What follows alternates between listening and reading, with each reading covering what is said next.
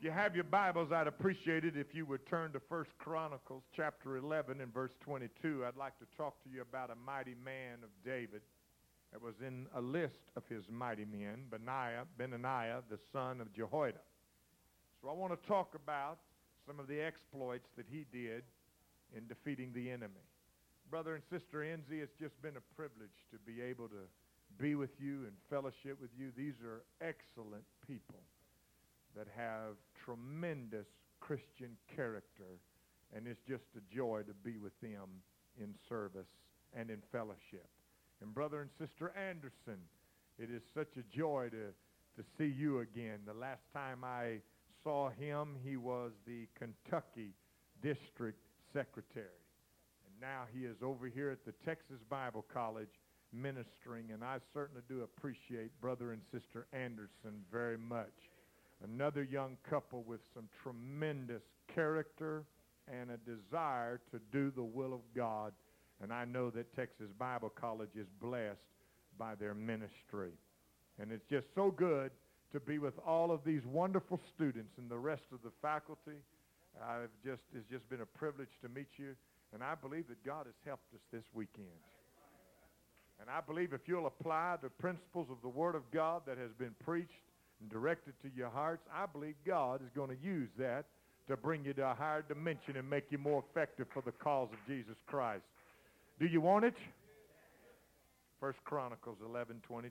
Benaniah, the son of Jehoiada, the son of a valiant man of Kabzeel, who had done many acts. First of all, he slew two lion-like men of Moab. Also, he went down and slew a lion in a pit in a snowy day. And he slew an Egyptian, a man of great stature, five cubits high, and in the Egyptian's hand was a spear like a weaver's beam. And he went down to him with a staff, and he plucked the spear out of the Egyptian's hand and slew him with his own spear. Now you can take the weapon that the devil was going to use against you and turn it around and use it on the devil very thing that he designed and programmed to destroy you can be turned around and used to destroy his influence. Now, I know you can't kill the devil, and you can't send him to the bottomless pit. He's going to be around till Jesus comes. Jesus is the only one that can do that, and it's not time for that yet. So as long as you're alive and Jesus hasn't come back, you're still going to have a devil to mess with. But you can defeat his influence, and you can stop him from destroying your soul. And you can take people that would be destroyed in hell and get them filled with the Holy Ghost and snatch them right out of the flames of hell. You can do that. And that's exactly what we want to learn how to do in this service, but we've got to learn how to slay a lion in a pit on a snowy day. And that's what I want to preach about here tonight. When you learn how to slay a lion in a pit on a snowy day, you're going to learn how to take the weapon of the devil and turn it around and use it against him. Do you want to learn how to do that from the Word of God here tonight? Well, let's lift our hands and thank God for his Word. There's power in the name of Jesus. Power in the name of Jesus to overcome the power of the enemy. Yes, he does want to defeat and destroy God's people. His influence wants to bog people down and bring them into bondage and captivity. But we come against his influence and defeat it in the name of Jesus. We bind the effect of his words and thoughts and images and imaginations. We bind the effect of those now in the name of Jesus. We shall rise up with a new mind and a new heart and a new spirit to go forth and accomplish the mighty work of the mighty God in Christ. In Jesus' name. Right now, I believe everybody ought to clap their hands and just celebrate in the victory that we have won this weekend, Accent Weekend 95. In Jesus' name, I worship you, Lord. I glorify your name.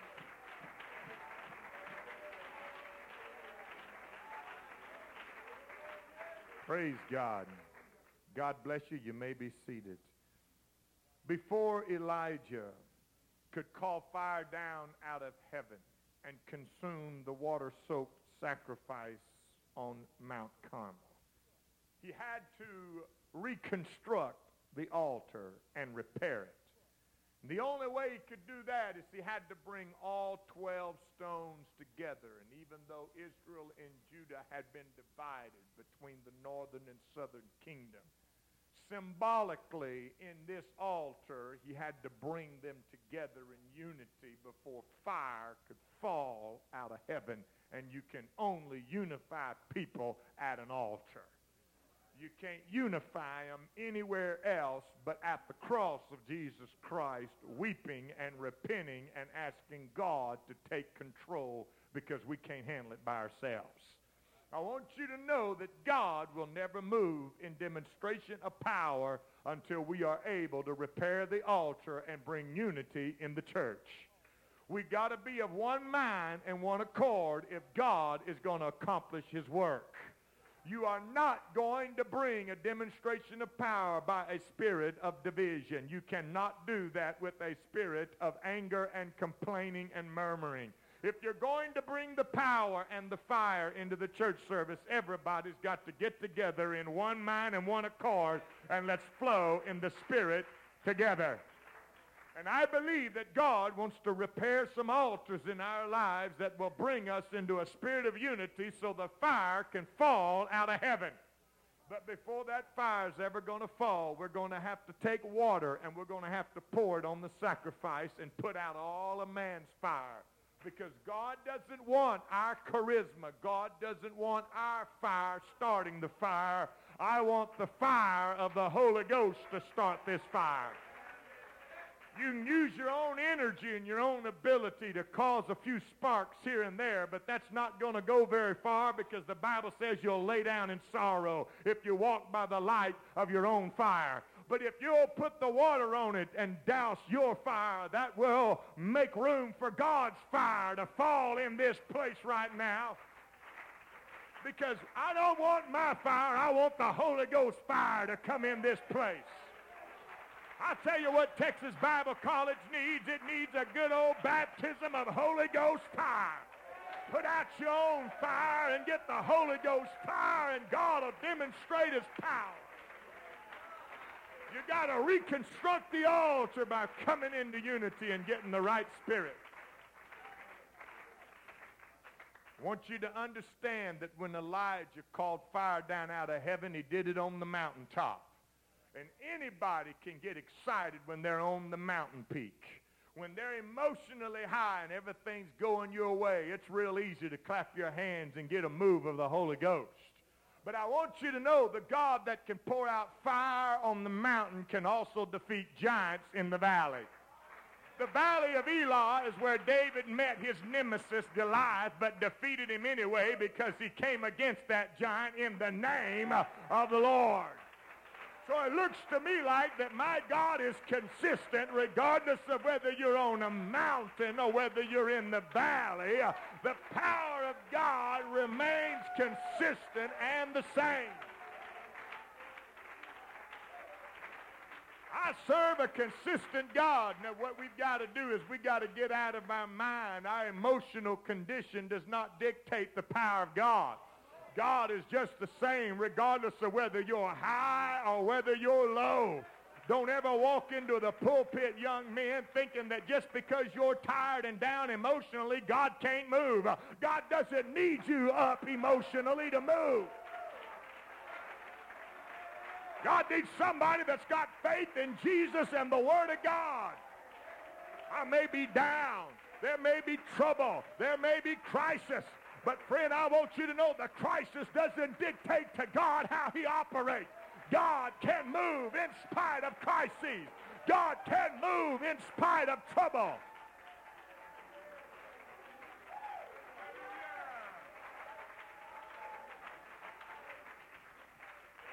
One thing you got to understand is that God can move even though there's somebody in the house that don't want it to happen got to get convinced of this one true fact that your God is consistent enough and faithful enough to his word that even if somebody don't want revival, you can still have revival.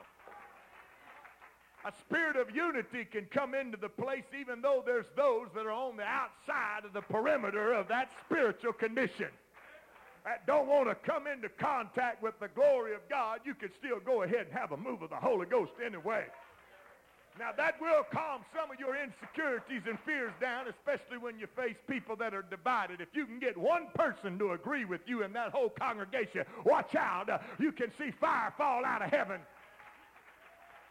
All you got to do is stand up there and say, God, I may not feel it right now, but I'm going to praise you whether I feel it or not. I may not feel just right, and I don't know what I'm going to do, but I know that I've got a God who is faithful to give us victory in the valley as well as on the mountaintop. God is consistent. We're the ones that are inconsistent, but you've got a God that's going to fight it for you and be on your side, whether you're up, whether you're down.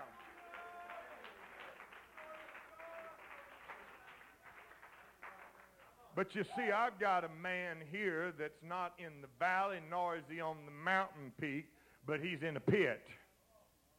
Now, I want you to understand that pits are even lower than the valley. That means when you're in a pit, you got to look up to see the valley. That's how far down this man was. Now, this wasn't just any kind of pit. He had a line in the pit. Wasn't any kind of pit. He had a roaring line. Now, that's a rough pit. And not only that, it was snowing. He was at his lowest and he was at his coldest and he still won. Hallelujah.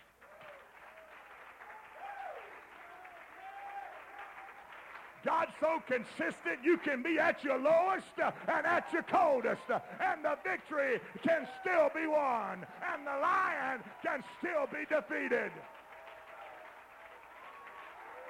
God doesn't change just because it's snowing. Atmospheric conditions don't dictate to God how he's going to move through a man that's anointed of the Holy Ghost.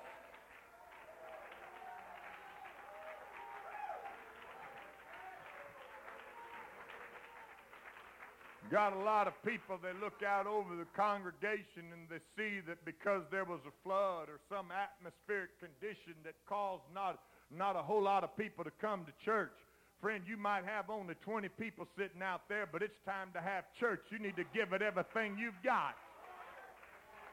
I don't care if there's five or five a hundred. I want you to get up there anointed of the Holy Ghost, ready to do what God wants you to do. Because I promise you that atmospheric conditions don't dictate to God what he's going to do, but your faith in him does. And when you've got the tenacity to go forth and say, I don't care what the enemy says or what the climate says, I'm going to step out there and create my own atmosphere. Oh, yes, you can create your own atmosphere by getting a tenacious spirit that says, I want to see God move uh, to the glory of his name. And when you get that kind of desire in you, there's no devil in hell that can stop the demonstration of God's power. The fire is going to fall. Hallelujah.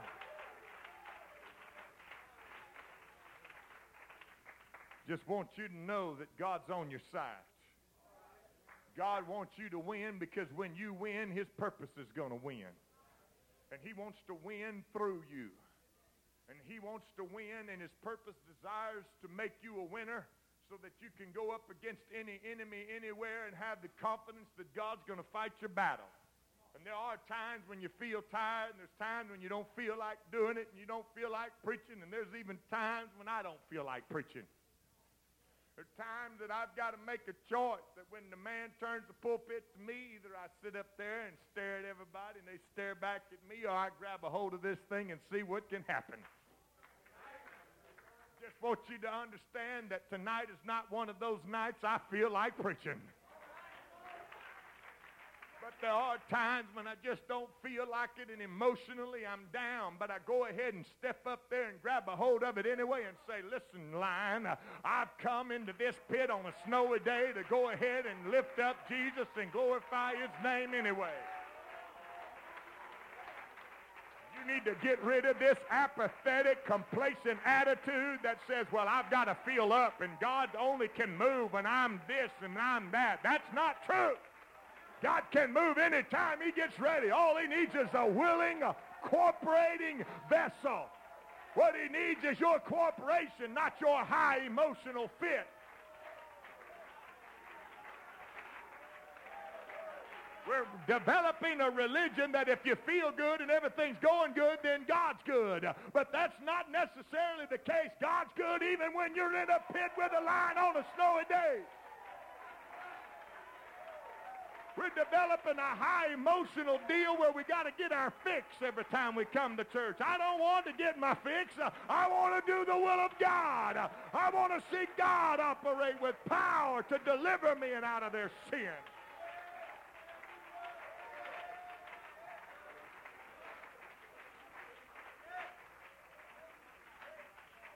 Hallelujah.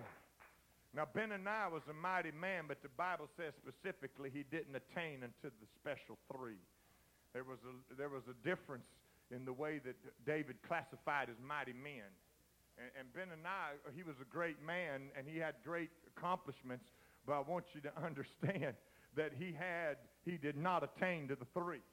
He was not in the classification of the, the first class mighty men. No, he was great but he was in the second class. Well, I want you to know we got a second class mighty man in the pit with a lion on a snowy day, and he still wins. you know, we got too many, too many of us running around feeling bad about ourselves because somebody's called us a cult.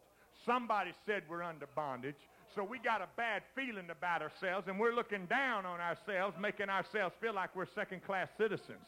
Well, I want you to know that we might be second-class mighty men. I don't know just how you want to classify me. I might be uh, the second-class mighty man, but I want you to know that even though I may have a lion in a pit on a snowy day, I'm still going to whip it.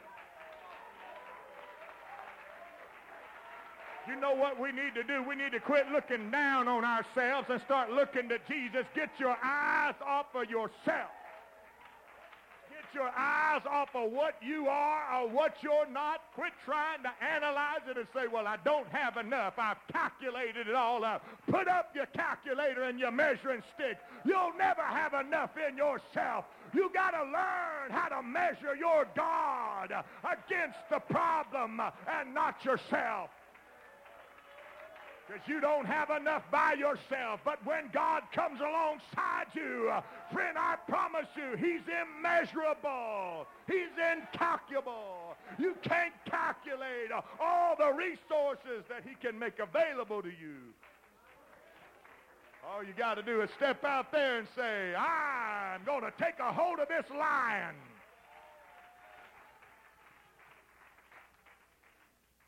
Now listen to this. We all have pits in life. Some of us have faults in our personality. Some of us were raised in homes that abused us and caused us many problems. Some of you are having to face those problems now and try to overcome the pain of your past.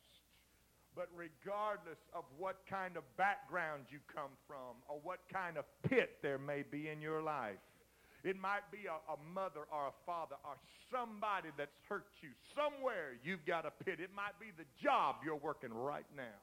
It might be the decision that you're having to make. And you know that if you make the wrong decision, there could be a lion that pounces on you and devours you.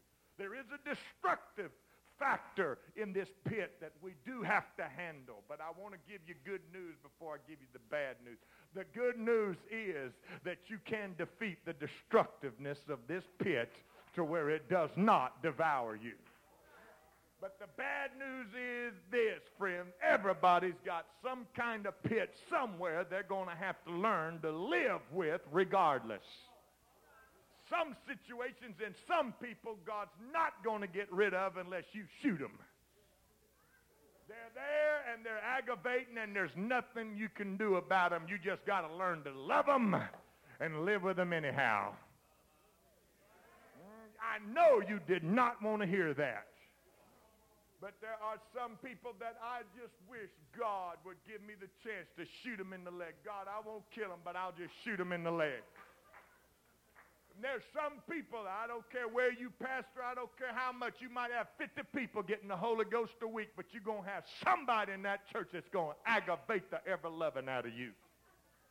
And there's nothing you can do about it. That's just the way it is. They're grace builders, and you got to learn to defeat the destructiveness of it. Mm, There's going to be some sister in that church that's going to deal your misery. It don't make any difference how you dress. It's going to be wrong. Don't make any difference how you look. You combed your hair the wrong way. It's too long, it's too short, too something this, too something that. But I want you to know that you've got to learn that my God can give you power to defeat the destructiveness of that pit. Don't be intimidated because you got a lion in a pit on a snowy day. You need to rise up with faith in Jesus Christ that God has filled you with the Holy Ghost. You're a son of God. You're a child of the King, and you got a right to overcome and defeat the destructiveness of the pit. You know how you do that? You got to change the effect those people have on you. You got to change the way it affects you on the inside. You got to change your reaction to it because you can't change what they're going to do and what they're going to say, but you can change the way you're affected by it. Come on, let's get some joy working. You want to really aggravate them, go ahead and shout regardless of what they do, and that really, that, that really aggravates. Hallelujah, but you're not trying to aggravate them now, even though I have to admit a couple of times I would want to do that. Hallelujah. I might as well add this while I'm at it. Don't change your message to try to hit anybody that walks in at the last minute. God gives you a message, you preach it, and you feed those saints that love Jesus and that are doing right. Because that one person that's doing wrong can aggravate you so much that you can't even see the good of the other saints. I know it's going to get a little quiet on that one. But I'm going to go ahead and talk about it anyway because this is good stuff. You need to remember this sometime. Maybe you're not just there yet to where you can apply it, but one someday you're going to be there. And you're going to be tempted to change your message to hit at somebody. There's only one target we've all got, and that's the devil. And if you defeat the devil, I promise you, my God can neutralize the influence of any evil anywhere coming from anybody in the congregation.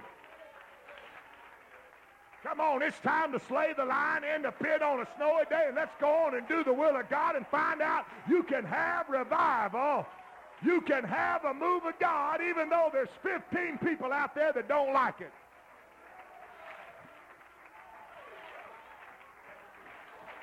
Brother, I'm going to tell you, God's not going to stop this church just because there's a few aggravating mules around. My God's got a purpose, uh, and my God's got an anointing uh, that you can use to break every yoke uh, that hinders you uh, and holds you back.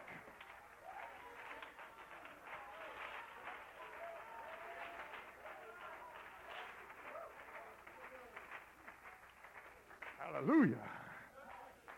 Praise God. You got to slay these two lion-like men of Moab first before you can get to this pit. Of course, you know scripturally speaking that Moab's the type of those that are settled on their lees and complacent and they're satisfied. And there's two problems with the spirit of satisfaction that gets a hold of people. They want to memorialize their past and they want to stay in the past and they're always reaching back trying to get something they used to have.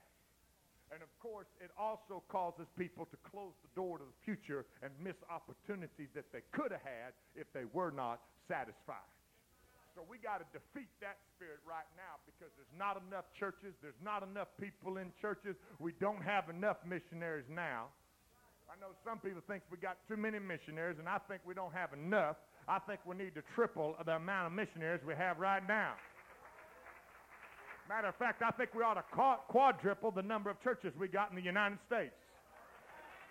I think every local church ought to double in size with people that are filled with the Holy Ghost, baptized in Jesus' name, looking right, living right, walking right, talking right.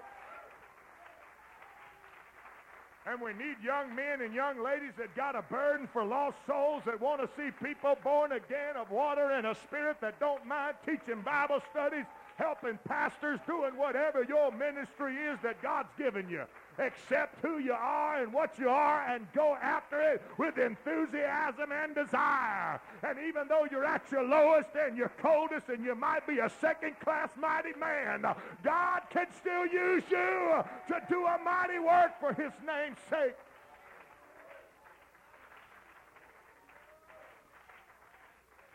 Got to beat that complacent spirit. You got to learn how to stoke the fire. You got to learn how to renew and restore your spiritual passion even when you are weary and tired with the battle. And the way you do that is you got to keep your motive right. You got to learn to create your own motivation. Benaniah was not forced. He did not slip into this pit.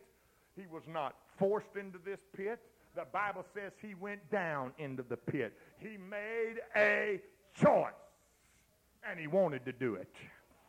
Mm, you got to learn to make some choices in your life, even though you got to grab a hold of your flesh and turn it completely around and say, You are going to pray whether you like it or not.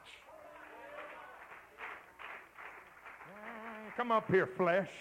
You've been the devil. You've been doubting. Now you're the flesh. There's only one way to handle the flesh, uh, and that's grab a hold of it and say, you are going to pray. Uh, you got to create your own motivation. You got to find a way to motivate yourself. Kick yourself. Come on, kick yourself saying, I'm going to praise God. I'm going to do it whether I feel like it or not. Quit making preachers and other people be your motivation for you. Kick your own self. Say, bless God, uh, I'm going to do it. Uh, I'm going to see God work. Uh, I'm going to see God move. Motivate yourself. Stoke that fire. Restore that passion and say, I've got to see souls born again. You got to get a purpose higher than yourself. You just can't do it for yourself. You got to do it for somebody else. He wasn't there defeating that lion for himself. That lion was no threat to him, but somebody was being threatened by it. And he rose up to say, I'm going to fight the battle for you and deliver you out of the paw of the lion.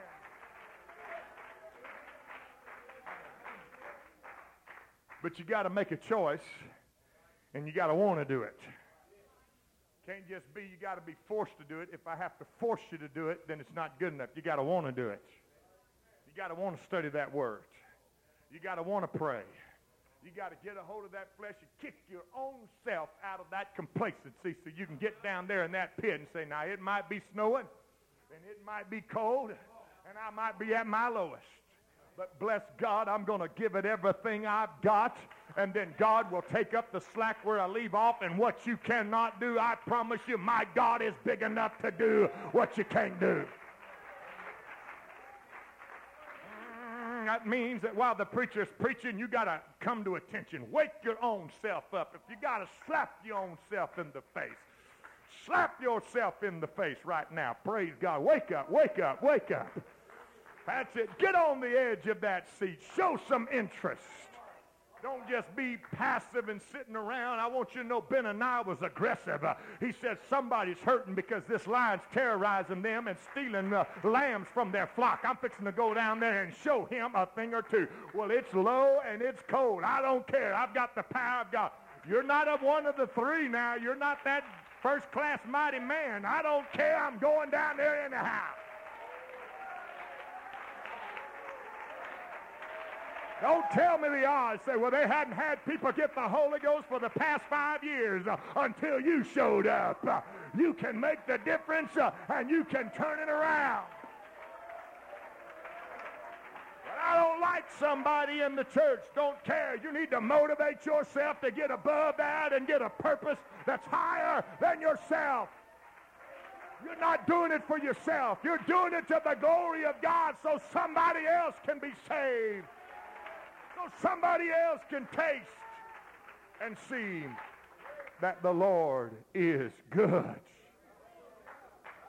Hallelujah. You got to learn to position yourself to meet the needs of hurting people and defeat the lion. You got to learn to do whatever it takes to defeat this lion. You got to want to do it. You got to want to help others. I want you to know that the battle was not for himself, it was for others and he faced this lion by choice uh, and he became aggressive. Uh, I want you to know that you can become a force and an influence for good in the lives of others uh, if you will place the interest of God above your own. Hallelujah. Praise God.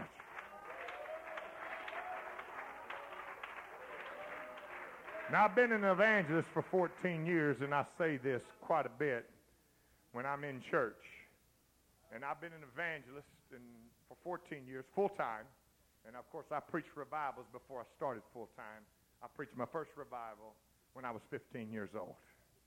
And I think we had about 15 people get the Holy Ghost in that first revival, and it was in a black church in Lake Charles. Mm, and brother, they had they had a, amen corner that filled the whole building. Uh, everything in the house had an amen in it. And what I like about it is they would sing their praise. And that's the reason why sometimes, well, I get to preaching, I can't help it, but I got to sing a little bit. Because when they would get to answering me while I was preaching to them like you're doing, they would say, mm, yeah, that's it, preach it and they would sing their amen and their yes. And they would say yes. They didn't just say, amen, praise the Lord. Amen. They put some life in it. Yes. And we got to we got to singing while I preached, and brother, we had some times. And I learned how to preach an hour in those churches because, brother, you get to singing it out, and it just takes a little longer time to say it when you sing it out but I want you to know that what we need to get a hold of in the Pentecostal churches in this hour is a spiritual agreement and yes. Some of you saying no to everything. No, no, no, no. You need to learn how to say yes, yes, yes, yes. Don't, don't give me this negative look, too cool for school and nobody can tell you nothing look. Come on, give me that teachable, hungry, yeah. Yeah. I want a hunger to burn in you because we're not doing this for ourselves. And I say this a lot in churches. I tell them, I say, I'm not praising God to get my own blessing here tonight. You want to know why I'm jumping around and why I'm lifting my hands and praising God? I already got my blessing in the prayer room. I'm doing it so somebody else can get their blessing. And I'll look at those sinners out there. I'm not doing this for me. I've already got the salvation of Jesus Christ. I'm doing this for you. I want you to be saved. And when you learn to get an others mentality, you're not doing it for yourself anymore. You're not just clapping your hands to get your own little old blessing. Just to feel your little old uh, holy doodads running all up and down your spine. That's not the reason why you're praising God, just so you can feel good and make the preacher feel like he's preaching a good message. Bless God, I'm preaching a good message whether you shout and praise God or not. Hallelujah. But there ought to be something that comes on you that says there's a sinner out there that's going to be lost and go to hell forever if I don't do everything within my power to reach them. You got to get a hunger that says, I'm doing this so that somebody else can touch heaven. Somebody else can find God. Somebody else can be blessed. Come on, I'm not going to be satisfied with just a little touch from myself. I got to keep fighting uh, until I defeat that destruction in the pit so others can be delivered by the power of the Holy Ghost. Hallelujah. I want you to know that my God's given you victory through the power of his name, and you can wage a powerful war against the enemy. The Bible says that the devil's teeth was knocked out at Calvary. Psalms 58 and 6. This is where the psalmist specifically asked God, break their teeth, oh God, in their mouth. Punch them in the mouth, God. Break out the great teeth of the young lions, oh Lord. Knock the devil's teeth out. I want you to know it's time for us to get a revelation that God may be rough on the devil, but he's not going to be rough on us because he loves us. Isaiah 42, 3, a bruised reed shall he not break, and the smoking flax shall he not quench. He shall bring forth judgment unto truth. This is the ministry of Jesus Christ and what he can accomplish through you if you'll get a revelation of it and stand in the truth of it. Luke 4:18. The Spirit of the Lord is upon me because he hath anointed me to preach the gospel to the poor. He hath sent me to heal the brokenhearted, to preach deliverance to the captives and recovering of sight to the blind, to set at liberty them that are bruised. God doesn't need victory over the devil. He's already whooped him, but he needs to realize that victory in your personal existence and testimony. Romans 16, 20, and the God of peace shall bruise Satan under your feet shortly. The grace of our Lord Jesus Christ be with you. Amen. Don't tell me we can't whip the devil when we've got the power of the Holy Ghost. Don't tell me that your victory's dependent on how you feel. Brother, your victory's not dependent on how you feel. It's dependent on the greatness and the power of your God.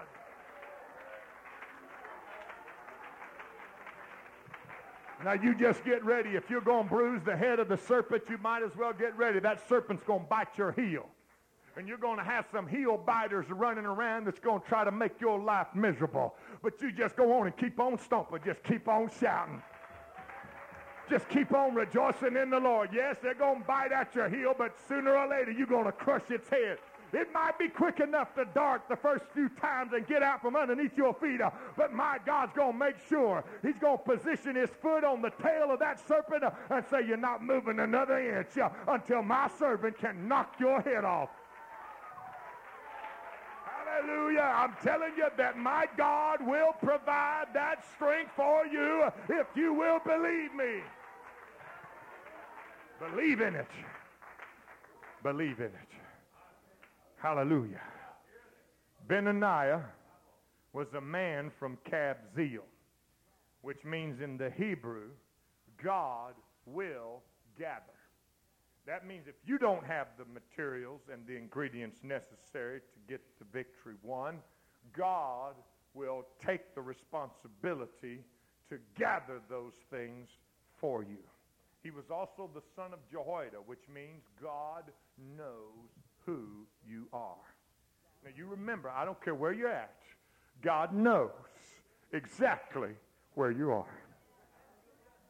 Mm, he knows what you can do, and he knows what you can't do.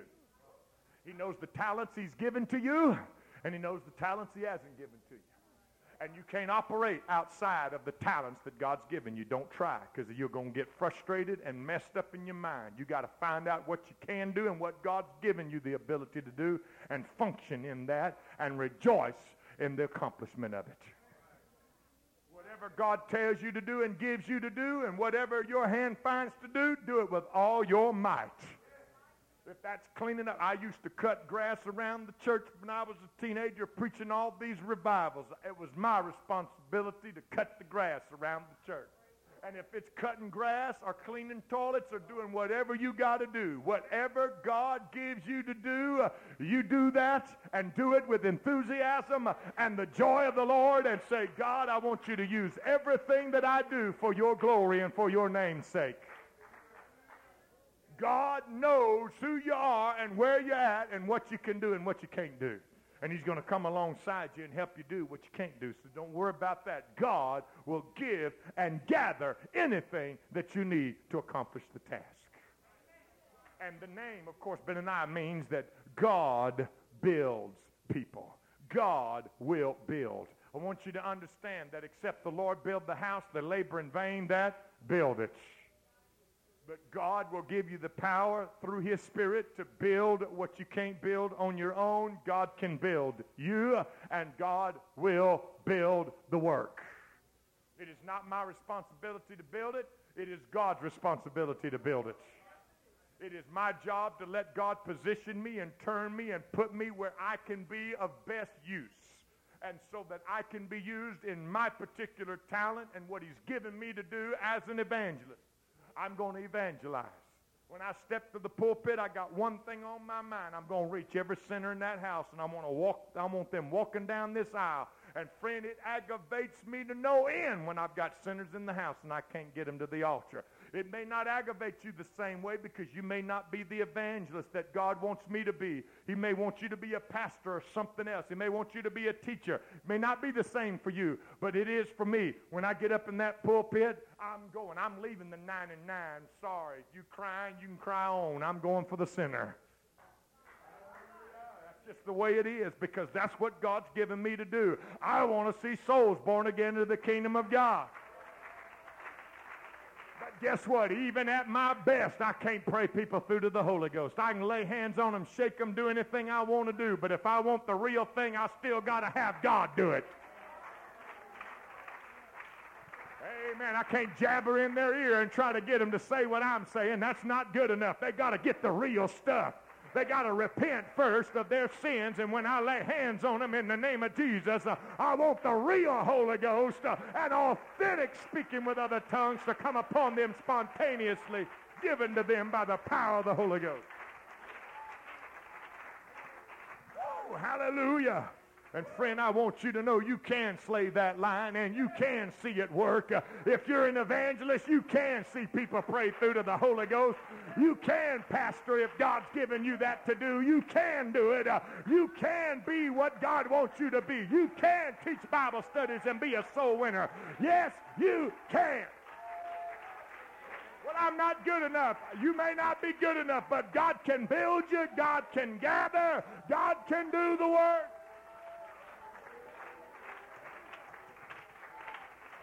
Hallelujah.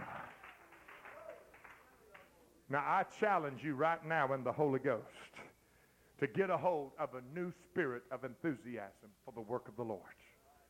That's it. Get ready for God to do anything. He's ready to pour out his spirit in this service in a, in a dimension of power like you've never seen before to empower you and enable you to go forth and do his work right now.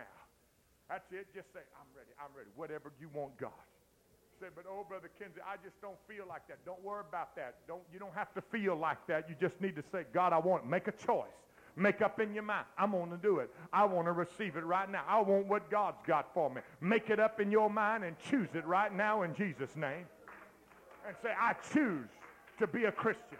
I choose to do what my God wants me to do. Whatever God gives me to do, I want to do it. And I want to show him that I have a hunger and a desire for him to do this in my life. I want you, God, to show me right now your power and your might.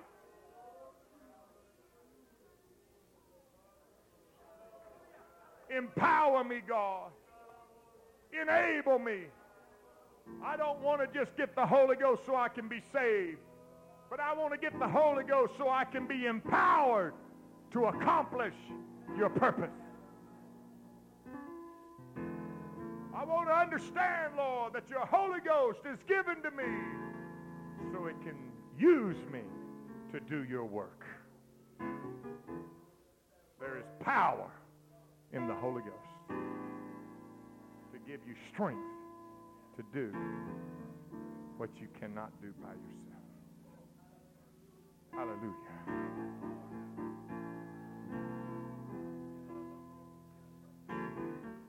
I love you, Jesus.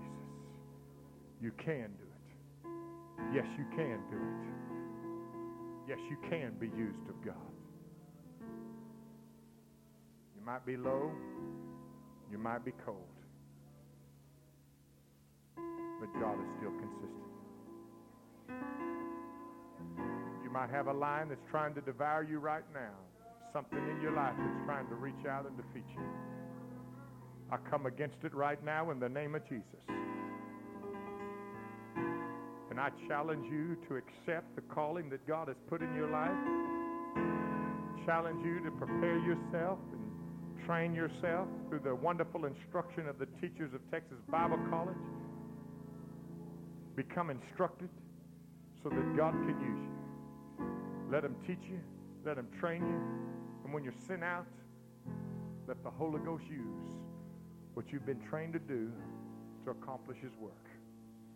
I want you to stand to your feet if you're hungry, if you want to be a soul winner You're not doing it for yourself, you're doing it to the glory of God.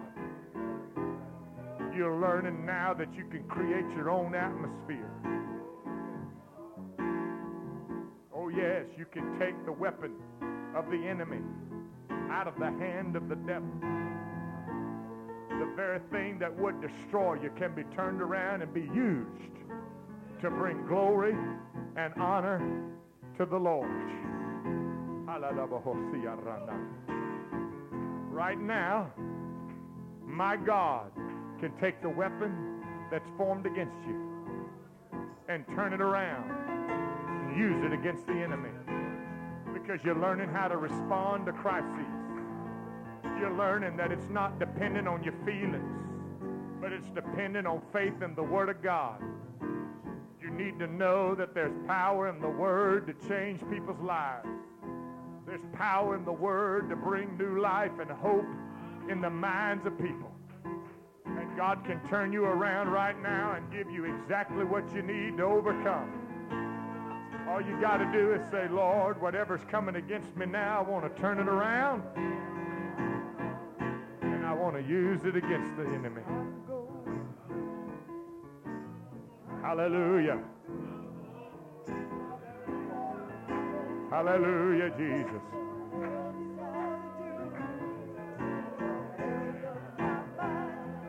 I want to show you how this works, and it's very simple.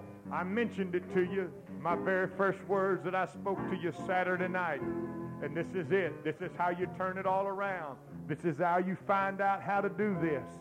This is exactly what you do. You got to learn how to respond to the devil's attacks. When he comes against you, you can't sour up and sullen up. If you do, you will never win the victory. If your disposition is so positioned that when the devil attacks, every time he attacks, you always sullen up, you will never win the victory. You have got to learn how to rejoice in the face of the devil's attack. You got to learn to enjoy the challenge rather than shrivel up on the inside. Don't shrivel up on the inside. And I know we all have a tendency to do that, but let God come alongside you and build you up. So when the devil comes and tries to, hallelujah, when he comes and tries to, glory, isn't it wonderful to be a part of God's church? When the devil tries to hit you, thank you, Jesus, I'm so glad to be a Christian. Brother, he can't stop that kind of response. He don't know what to do with a Benaniah that knows who they are in Christ Jesus. Brother, I want you to know right now that if my God ever puts that kind of spiritual response in you, uh, there's nothing that can stop you. Uh, there's no trial. There's no difficulty. There's no task too great.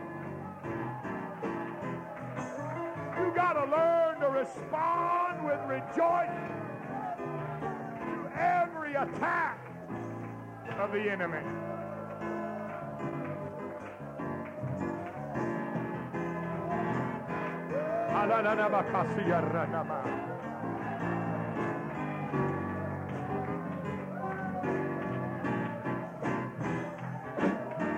I'm going through. I'm going through. I don't care what the rest of the world decides to do. For me, my mind. They don't turn I'm walking Jesus, yeah. I'm going Get a hold of yourself right now. I'm going through. Let the Holy Ghost on the inside I'm of you through. grow strong. Strengthen that inner man. Make that inner man stronger by the knowledge of what my God will do in your life. The knowledge of Jesus Christ will strengthen the inner man. Knowing how Jesus loves you, knowing how Jesus will use you, knowing Jesus will strengthen the inner man. You need the inner man to be strong. I made up my mind and never gonna turn around.